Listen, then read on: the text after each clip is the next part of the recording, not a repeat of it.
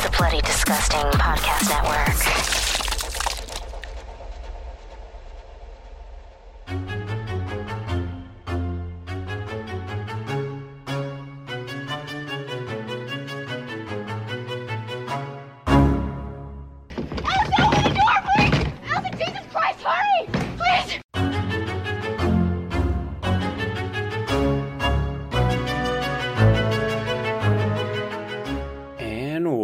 To Horror Queers. It's not a Patreon minisode, and it's not a regular episode. And I'm Joe.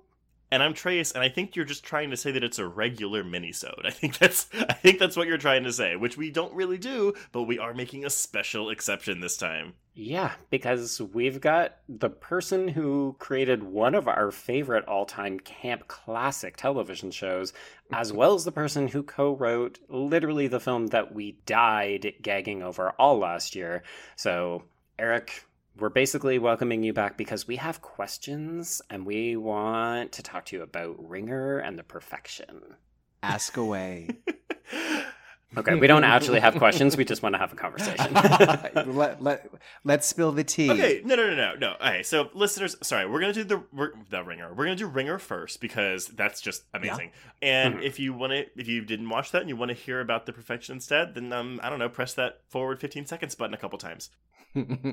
so, okay, ringer. First of all, Eric, I have to tell you, I am so upset that we did not get a second season. I mean, I'm sure you are because it's like you know your livelihood. I am all. too. We were all devastated, truly. So my my big question though is this: so the show premiered and it didn't oh sorry listeners if you don't know ringer was a show on the cw with sarah michelle gellar where she was twins and one of them faked her own death and she was a huge cunt named siobhan and it was it was nutty uh, it's really famous for this really bad cgi boat scene in the pilot yeah, which is so unfair because this is back in the day when there was like 22 to 24 episodes in an entire season, and people wrote off the show based on bad CGI in the pilot. Like, get yeah. over yourselves, people. and I don't admittedly know how, especially TV, how that works, how quickly y'all are writing in terms of like what's airing and whatever there was a change about I feel a third of the way through the season where it's like the show really kind of realized yeah. how campy it was. Absurd it was. And we should yes. just lean into the ridiculousness of it. Yes. Was it critical feedback that kind of led y'all to go that way or was that more of a natural process because i will tell you that i think the first third's fine like when i was watching i was like okay i'm i'm sticking with this for sarah michelle gellar obviously but man once that like you get through the first third of that season it is just a fucking delightful bonkers shit show it's so fun well, I mean, it, the the answer to that is honestly twofold. One is like anytime you do a TV show, like it takes a while for you to find your footing, right? Mm-hmm. So like you shoot the pilot and then you hire a writer's room and now you are, you know, delegating different scripts to different writers and everybody is trying to learn the tone and the characters' voices and all that stuff. So in part that that's what was happening. But the bigger part was so when Nicole and I had written Ringer, we had written it on spec, which means like we just wrote it for shits and giggles and then we ended up selling it. Like we didn't think anyone would ever make the show. Like we just wanted to write like what we would watch on TV. Mm-hmm.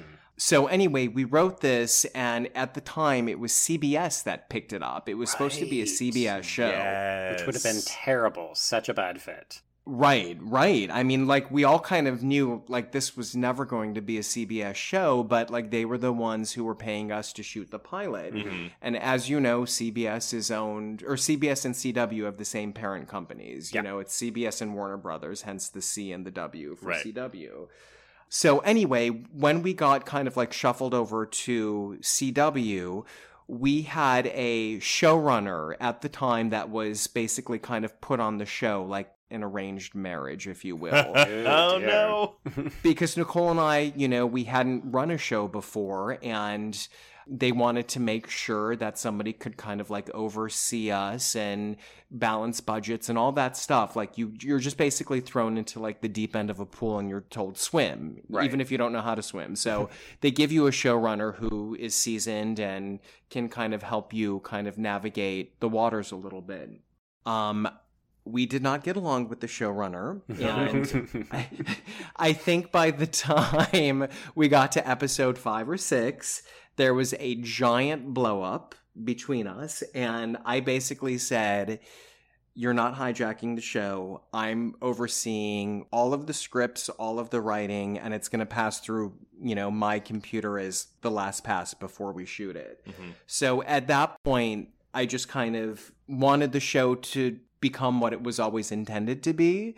And kind of by this power play, I was able to, you know, solidify the show that Nicole and I wanted to make and write and shoot. And that's why there was kind of somewhat of a tonal shift around episode five or six, because that's when Nicole and I just kind of asserted ourselves and just took over the writing at the very least. Now, I'm looking at the cast list. So, people, if you haven't watched the show, so you've obviously got Sarah Michelle Gellar. This is her return, her big return to television after Buffy. She's been off television for quite some time at this point. Filling out the cast, we've got Ioan Gruffudd from the Fantastic Four movies, Yeah. Nestor Carbonell from Lost, Zoey Deutch in an early role. We've got Mike Colter before he joined the MCU as Yeah. Luke Cage, Justin Bruening, Jason Dohring, Jaime Murray from Dexter season two, Andrea Roth. Ooh, I forgot she was in it. Like the cast is fantastic, and then Wait, I was gonna say when it starts getting more ridiculous, like the names of the characters would get really funny. I swear to God, my husband and I still say Bodaway Macawi like all the time. oh my god. Yeah i know. I mean i think i just googled native american names. Like we knew what what like tribe we wanted him to be from because it was set in wyoming. So we were like looking for like indigenous indigenous names in that tribe. And and that was that was one of the names. And yeah. And and the actor that played by Bodaway uh, Zahn McClarnon, I think is his last name. He could not be a more lovely human being. I know he was recently in Doctor Sleep, right? Wasn't he one of the? yes, yeah, Oh yes, he was. Um. Oh my God, he's the one that gets thrown out the car window. Mhm. Yes. Yeah. He's just truly one of the nicest people on the planet, and he always plays a bad guy, which I find hilarious. of course. So, so can you tell us what influences you had? Like when you talk about what you wanted the show to be, and it was something that you and Nicole talked about wanting to see on TV. Are you talking about soap operas? Because there are like so many cliffhangers. Yeah, yeah. I mean, we we love soaps. We love kind of neo noirs. We love, you know, camp. So it was just kind of like putting all of that together in a blender. And we love De Palma, like, and Yeah. that's mm. how how Richard Shepard and Nicole and I all bonded initially when we were hiring directors for the pilot. We had met with a bunch of people. Like we had met with oh god now i'm gonna of course blank on everybody's names but but but big big directors like big feature directors as well as big tv directors and richard came in and he's like so i want to do like this cat and mouse sequence from Dressed to Kill mm-hmm. and i was like just stop right there you have the job You were like, "Oh, you're like, you, you, you j- yeah Angie Dickinson in the Museum of I don't know if it was Mocha or Yes, I what think so. museum? Yeah. But anyway, like it was I mean, Richard has a very similar sensibility to us and and he kind of like hit all our sweet spots and I think when we get to the perfection too, that's going to really show off because uh, so because Richard did the pilot for Ringer. Did he d- direct any other episodes as well? It says no. yeah, he basically is a pilot director and then we'll move on. Gotcha. I know for girls he did a bunch of episodes because, you know, his wife Jenni Konner was the showrunner and he just Mm. loved doing that show, so he would he would do more, you know, episodic things than he would normally do. I'm trying to think of like some of the subplots because like the, the one that always for me the turning point of the show was always when the Wild Things subplot came in, and Oh, I was uh-huh. like, oh, they're doing Wild Things. yes. We'll just rip off that movie. Yeah, any ridiculous like soap. They they called it a soap noir because it was like, which I thought was hilarious. but great. yeah, I mean, Wild Things is fucking great. It's one of my all time favorite movies. I mean, yeah, if you're gonna homage something, you could do a Yeah. lot worse than Wild Things. Yeah, yeah. Okay, so I, I feel like we should maybe start to head towards the perfection, but I have to ask. Obviously, the show was canceled, Yeah. but you ended on a giant cliffhanger. So I have two parts. One, I Yeah, obviously so want to know where you were going to go with season two, but also I need to know if you ever discussed having the two Sarah Michelle Gellar characters, Bridget and Siobhan, Siobhan. meet earlier in the season because I was so mad. I spent I know, 22 too. episodes waiting for these bitches to meet, and then it's like you hint that it's going to happen in the season finale because, of course, that's what you do. But yeah, Sure. did you ever discuss having them meet earlier? You know what? We we did, and it, just the whole season arc had gone through so many different iterations, you guys. Because at CBS it was one thing, then at CW it was another thing, and it just kept on evolving and morphing. And sadly, that's what you have to do in TV. Just kind of roll with the punches because you have a network president saying, "I don't want this, but I want that." So mm-hmm. you have to suddenly basically scrap, you know, your blueprints and come up with something completely new. Right. And ironically, the the first way that we had envisioned the series and we had pitched it um, was each season would have been from a different twins perspective. Where season Oh one was all Bridget, and you didn't even find out that Siobhan was alive until the end of season one. And then season two was all Siobhan, and what was Siobhan doing while she was hiding out, hoping that her sister would take the fall? Oh, see- And then season three, the two sisters finally came face to face, and it was like the showdown. Oh so my god, fuck you for not giving us know. this. right i know i mean and that's what we wanted to do but you, when it got to cw the president at the time was like no you need both sisters in it and i want them meeting by the end of the season so or at hmm. least aware of the others you know that the other were, was alive Well, because it's so funny. Because I feel like, and again, I, I haven't watched it since it aired, but like most of Siobhan's scenes are just fucking Sarah Michelle Gellar on the phone with the worst phone etiquette in the world. Because she'll just call someone, be like, "What is she doing?" and then just hang up on them. yeah, in Paris. I think she was always in her one ap- She- apartment right, building was in, Paris, uh-huh, uh-huh. Stringing along poor Lounge. Henry. And, and did you guys notice that, like, with Siobhan, we insisted on a side part, but with Bridget, we insisted on a center part? Yes. it, it was a telltale way to differentiate the two. Very important distinction. The hair tells Yes. And so, my last question before we get to the perfection, then, um, so I'm assuming because I guess the cancellation came after the finale aired. So did y'all Yes. did they give y'all any kind of word ahead of time? Like, so, or, or like was the finale written with the assumption that oh, we're hopefully getting a season two? no, we 100% thought we were getting a second season. Ugh. Had no idea that like we we already had had been working on kind of like a rough architecture for the second season and Oh wow. then we had gotten word that they weren't going to pick it up. Yeah, I That's really remember it was it was one of those things where it could have gone either way. Like that's how the trades were reporting it, suggesting Mhm. the numbers are good enough and there's a it had developed enough of a cult fan base at that point and it was creating a lot of online chatter and then it all depended on what the new shows that they were developing like if they were strong enough they would go with the new. Right. And I think that's Right. ultimately what Right. they ended up with. Yeah. And I think that's what's upsetting though is that you know yes it had a rocky start. It, I mean it was still entertaining, but like it was not aware of like what it was. And I think that's what made it even worse when it did get canceled. Was like you know you have this show that ha- kind of struggled out the gate, but then really came into its own and it had by the by the time the season ended, it had this full grasp of what it was and what it wanted to be, and then Mhm. boom, it's just Yeah.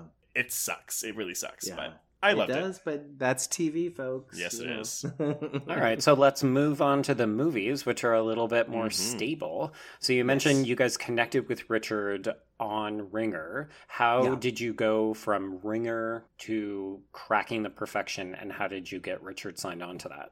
Um, I mean, we had developed a bunch of other TV shows with Richard in the interim between the the two projects. Um, and none of them ever just kind of like went to pilot. But since Ringer had ended, we had stayed in pretty close contact with Richard, and either he had a development deal or we had a development deal, and we would always try to loop the other into whatever we were working on but it was in 2017 he came to we nicole and i were at universal at the time and we still are but he came to our offices at universal and he's like so i have this idea for a horror movie but i need somebody to write it with me So um, let me kind of like pitch you just this sequence that I have in my mind. And he pitched us the bus sequence. Yeah, he did.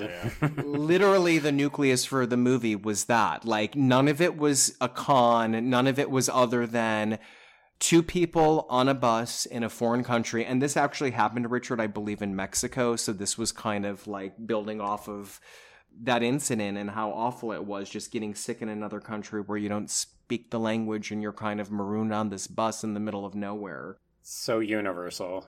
Yeah, it's I mean awful. That that sequence to this day like I watch it and I get heart palpitations cuz it's so visceral and intense and it's very upsetting for me. Out of any sequence in the film, that to me is the the roughest to watch. Mhm. But yeah, and and the perfection was originally set in Mexico because, you know, a, we like going to Mexico so we could shoot there.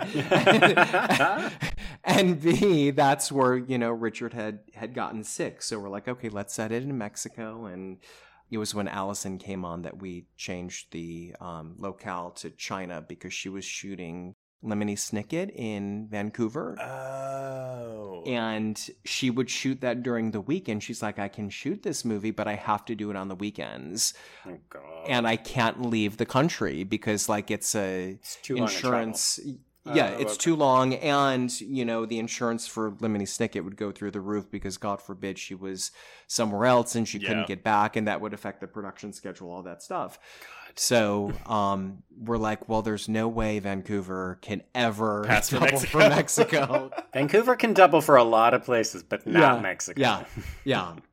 And Nicole's like, "What about China?" And that's how that became the setting. That's actually fascinating though because I feel like there's a lot of movies where you can tell like oh this clearly wasn't a script first like this this scene is the first thing that came and then they wrote the script around it and usually that can actually be bad for a film but in the perfections Mhm. case it's not because there's so much more shit that comes afterwards sometimes literally Right. Right, right.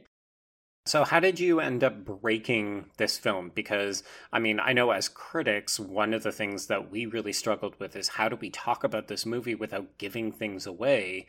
Because obviously, you don't want to give away big twists, but part of the big selling, selling feature of the film is that it's like three fucking films in one.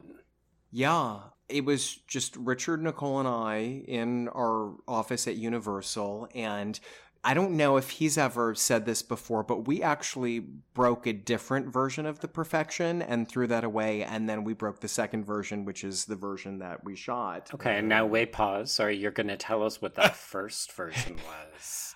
I mean, honestly, it was just like strictly a contagion film. Like it was the bus Oh. sequence, but it but it oh. was full on contagion. They were like Doctors Without Borders. They were in Mexico. And, you know, somebody on the bus gets really, really sick with like this virus that basically turns them into a zombie. Mm. And I, I remember the big twist. Like, this is so ridiculous, and I can't believe that we actually broke a whole movie around this.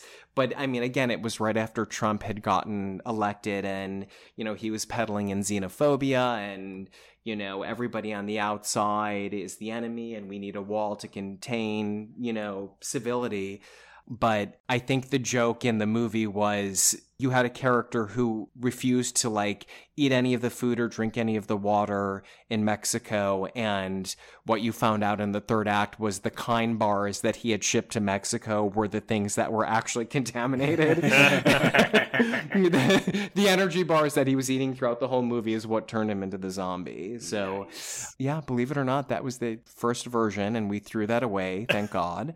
But we kept the bus sequence and you know it was so funny because it was it really was trial and error. Like richard kept on saying okay like this bus sequence is really gross but i want to do something high end and i want to shoot pretty things and i don't want to be on an ugly bus the whole movie. And he had pitched like what if we set it like at a film festival and like we're in mm. like Monaco or something and someplace really, you know, European and glamorous and just the production value would be really stunning.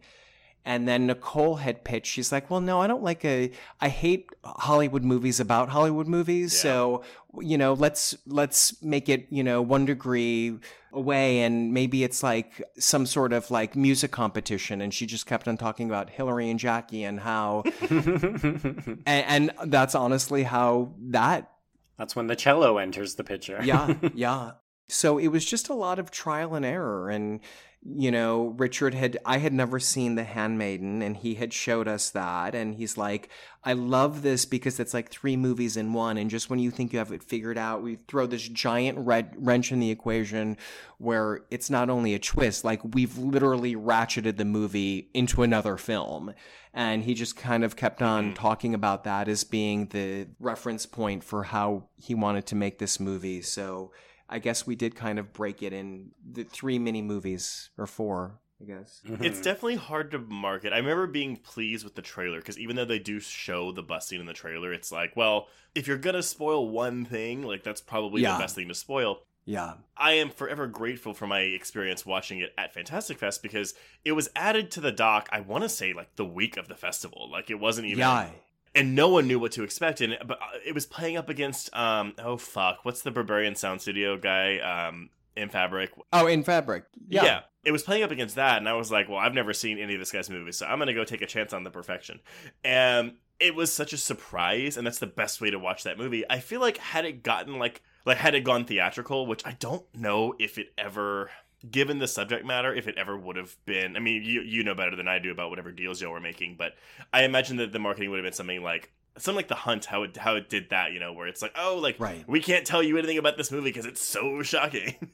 Right, right. Yeah. I mean, it, it really is impossible to market this film. It is. And it was a big discussion at Netflix, and all of us had gotten into many arguments about what can you show in the trailer and what are we hiding. And, you know, y- you have to give them something, you know. And I Mhm. remember the Cleaver moment in the trailer. Like I fought it Yeah. tooth and nail. I was like, "You guys, that is like one of the biggest jaw droppers in the entire film. like you can't know that she's like gaslighting her. You just Yeah. can't."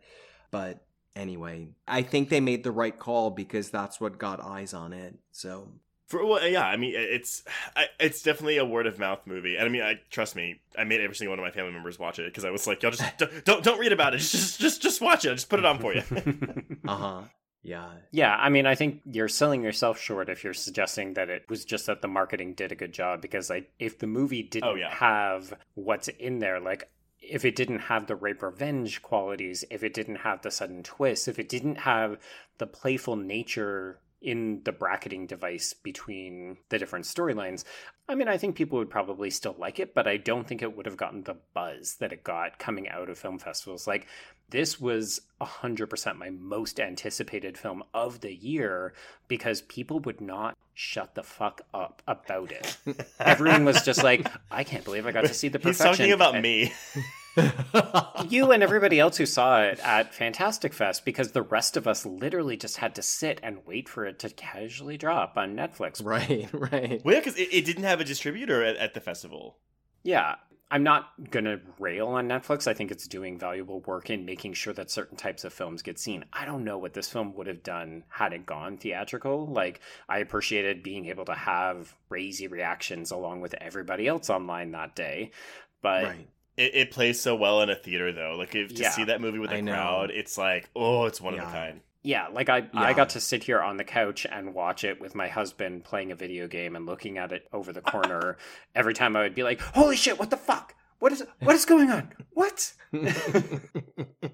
Uh, yeah i mean it's it's a double-edged sword like by doing a film or having netflix release your film you- you're guaranteeing eyeballs you know but at the same time you're robbing audiences of a theatrical movie experience and no. you know i think you could have made a case for either way whether it would have you know been a success or failure in, in with a theatrical release so Mhm. Yeah. So can we talk a little bit about your cast? sure But yeah, like how did you end up getting Steven Weber and Logan Browning and that kind of stuff?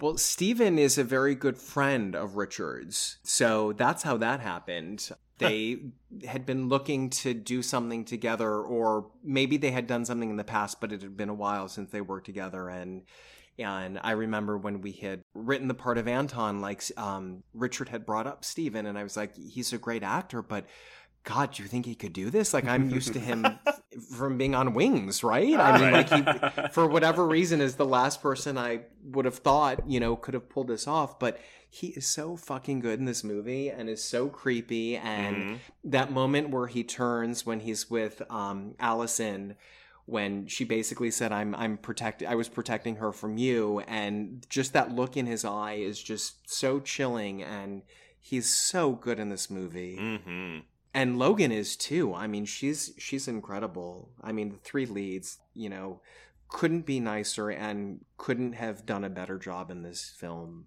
Oh, it's a trifecta for sure. Yeah, yeah, they're Mhm. all really really good. Very happy. Joe, do you have any more? I have one more. Okay. and then we'll let you go. Again, I'm always curious with endings. Yeah. One of the things that I heard people talk about was they wanted more insight into the nature of the titular perfection and whether or not the cycle of abuse that's documented in the film like are we meant to assume that everyone in that school had been sexually abused in order to achieve that perfection or Is it special cases? Yeah, I mean, the, what what we had had meant to illustrate was anyone who was um, talented enough to play downstairs in the chapel. That's when you know they would endure the abuse. So anyone that was practicing upstairs, like in the kind of group classes. He, he wasn't abusing, but it was only when the special students who really showed promise, he would go downstairs and he he and um, Theus and Jeffrey you know, would teach those girls in the chapel and use certain techniques to get them to rise to the occasion, if you Mhm. will. It's just so interesting because the more I think about it, the more I can see elements of like folk horror in the way that the chapel is set up and the way that they treat it almost like a religious deity. But then Right. obviously, you know, you referenced The Handmaiden. We talked in the main feed a little bit about murders. I can see the East Asian horror influence in the way that it's like, it doesn't even matter if this is an actual religion, if they really think that they're going to ascend to something. It's the practice of the sexual violence that makes, I don't want to say it's interesting, but that this is what everybody is believing in. Right. And, when we were writing this too, I think The Keepers had just dropped on Netflix too, and the three of us were obsessed with it, and just the idea of, you know, this ritualized abuse that happens in the Catholic Church on a regular basis hmm was kind of fodder for this too, Hmm. you know. Yeah. If Um, people haven't checked out The Keepers, it's a really disturbing docu series, and it's definitely Yeah. worth your time. That's the, the the where the nun gets killed, right? Yeah. Yes. Yeah. Yes. Okay. Cool. It's yeah. so much more convoluted than that, though. I mean, yeah, I'm, Yeah. I'm su- I'm sure I'm reducing it just a bit, but y- y- you get me. Yeah. Um, okay, so you teased it briefly on the main feed, but Eric, do you want to tell us again what the name of your next project is? Maybe if we have like a date about when we might expect it or what stage it's at? Sure. So it's a new horror feature that I co-wrote with Nicole Snyder and Richard Shepard, the same team that uh, we did The Perfection, and Stacey Reiss, our producer who produced The Perfection, is going to produce this. We just set it up at Sony. It's called Her Name is Retribution. It's another twisty, turny, kind of psychological horror film where just when you think you understand what you're watching, you know, you realize, oh God, you know, that's not what this movie is. And this one we set in Paris because we want to go to Paris. I mean, that's the 100% reality. We want to shoot in Paris. So I don't know when when we're going to do it. Uh, we just did a rewrite for Sony. So we're waiting to kind of get their thoughts on the rewrite and you know inevitably they have more notes and tweaks and once they're ready to sign off then they greenlight the film and you can start shooting it so we'll see hopefully it's around the corner Right, yeah. Fingers crossed. I think everybody is hoping that production can resume shortly. i know it's really crazy Well, yeah, yeah. We don't know. We don't know what's gonna happen tomorrow. So it's it's super Right. super fun, especially if you're a planner like me. i know i'm in the same boat it's excruciating so It mm. is what it is. Well, thank you so much, Eric. I, I know you've given us a lot of your time because you not only did a full length episode, but you also were kind enough to come back for this interview. So thank you again for talking to us about our guilty pleasure. Uh, I'm not even going to say guilty pleasure of I'm Ringer. not guilty. It's a pleasure. No, yeah. no, I'm not guilty about it at all. Um, and of course, The Perfection, which is one of the best films to come out last year. Well, thanks, guys. I appreciate the kind words, and I had fun, and thank you for having me. Of course. Okay. All right. Well, um, on that note, then we'll uh, cross out this interview. I don't know how to do that because we've never done an interview before. This is true. Yeah. Uh, so we'll just cross out horror queers. okay.